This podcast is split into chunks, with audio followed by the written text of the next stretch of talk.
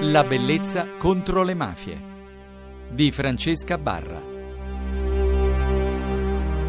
La bellezza contro le mafie questa notte ha un artista, è un attore, un drammaturgo, uno scrittore e ce l'hanno segnalato in tantissimi napoletani che lo amano. Io speravo di poterlo avere alla bellezza contro le mafie. Sto parlando di Peppe Lanzetta che in questo momento è in promozione con il suo Infernapoli edito da Garzanti. Ciao Peppe! Buongiorno a tutti, buongiorno, eccoci qua. È un vero piacere averti Mio, in radio. mio. Prima di parlare del libro, però io vorrei che tu ci raccontassi la, la tua Napoli, che immagino adesso tu senta ancora di più, cercavi un motivo per restare. Ho, Sì, ho letto alcune tue dichiarazioni.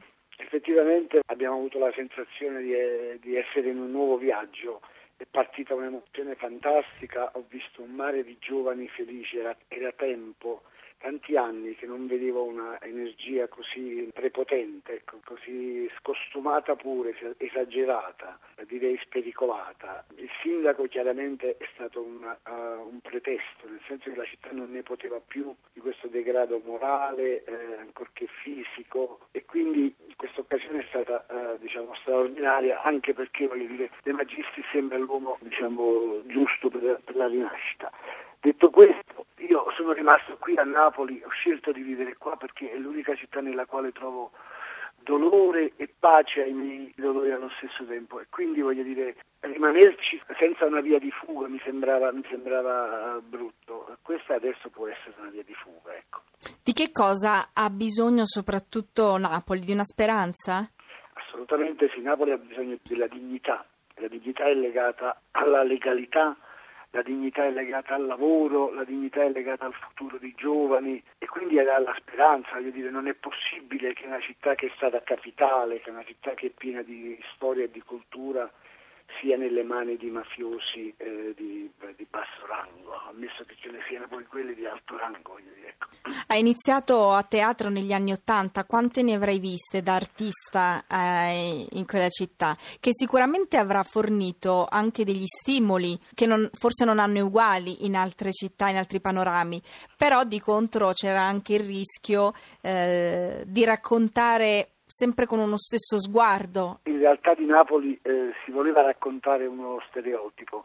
Al pino e al mandolino si sono sostituite poi, che ne so, penso le vele di Scampia, poi la monnezza e tutto il resto presso. Napoli è una fucina straordinaria di talenti, però la povertà che eh, in qualche modo alberga eh, da queste parti, parlo anche di mancanza di, di, opportunità, fa sì che gli artisti invece di essere coesi siano poi eh, alla fine l'uno contro l'altro e non c'è questa mentalità di eh, coabitazione, per cui il, quello che altrove diventa una factory qui diventa una sorta di desiderio di posto al sole, cui se entri tu non entro io, è la guerra dei poveri. Io personalmente ho iniziato un progetto una decina di anni fa che si chiamava Ragazzi del Bronx e ho dato vita eh, senza l'aiuto di, di nessuna istituzione a un progetto nel quartiere di Scampia dando possibilità a dei giovani che avevo intuito avevano dei talenti. Sì. Oggi uno di questi giovani, eh, che avrà più di 40 anni credo, fa il produttore cinematografico indipendente.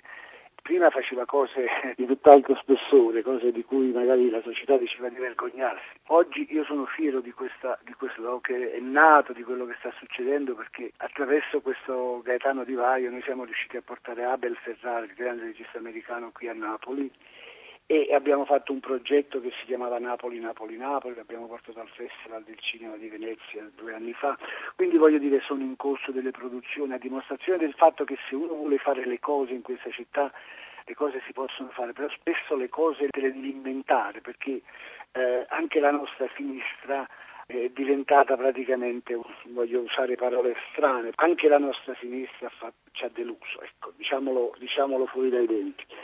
E laddove noi avevamo riposto delle speranze in un cambiamento fatta salva la prima fase della gestione di, di Bassolini, il resto è stato sotto gli occhi di tutti, uno sciacallaggio e quant'altro. Quindi è nell'iniziativa privata forse che c'è stata la risposta. Ora noi speriamo che si possa continuare a interagire con la parte sana della città per dar vita a progetti, per dar vita a iniziative di, di, diciamo, che possono aiutare anche principalmente i giovani. Io sogno la cittadella della cultura intitolata a Pierpaolo Pasolini a Scampiglia, è il mio sogno da vent'anni, spero con De Magistris di, di riuscirci a, ad arrivare. Ecco. Parliamo di Infernapoli, come nasce?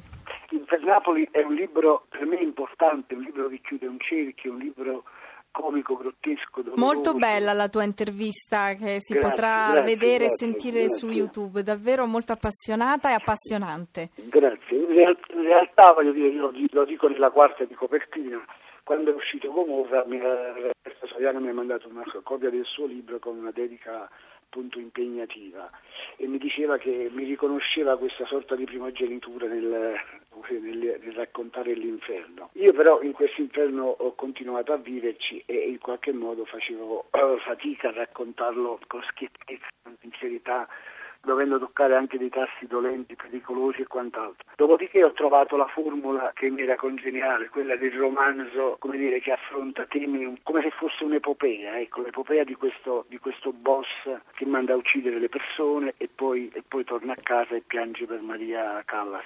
Mi piaceva raccontare dall'interno delle sue Sì. fragilità. Ti sei ispirato a qualcuno per descrivere il suo profilo?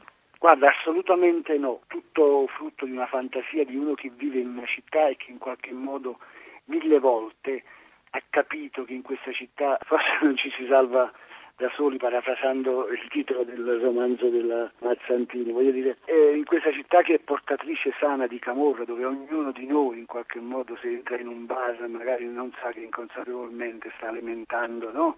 Boss eh, ne ho incontrati tanti, li incrociavo, li vedevo, me li immaginavo, immaginavo che ne so, una figura che magari poteva essere uno qualunque, in realtà era sicuramente uno che mi dava delle ispirazioni, ma dico persone comuni, magari per- perché qua poi che cosa succede? Succede che quando il modello diventa imperante, anche i giovani fanno a gara per assomigliare a quelli che secondo loro sono i prototipi del maschio, del macio, di quello che deve avere il suo, poi magari hanno dei voti abissali dentro. E in questo vuoto io ho voluto lavorare, di questo vuoto ho voluto parlare quindi mi sono inventato tutta una serie di aneddoti, fatti, personaggi, una pletora di vassalli, luogotenenti, eh, questa fantomatica guerra con il cinese, magari ci saranno anche delle cadute, delle inesattezze, nel senso che voglio dire non è, non è secondo un ordine storico preciso, cronologico che va, va vista la mia storia, ma, ma va vista da un punto di vista strettamente di racconto,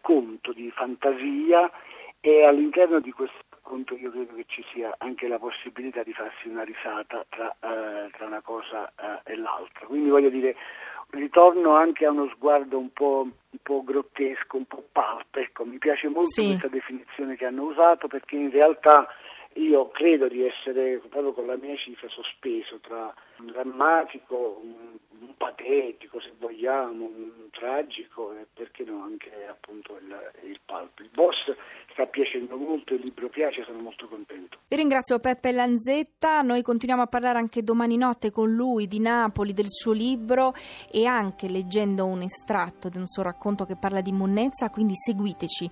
Io vi ricordo il nostro gruppo su Facebook, il nostro indirizzo di posta elettronica la bellezza contro le mafie chiocciolarai.it e anche che vi vorrei ricordare la possibilità di scaricare le nostre puntate sul podcast del sito di Radio Rai 1. Buonanotte.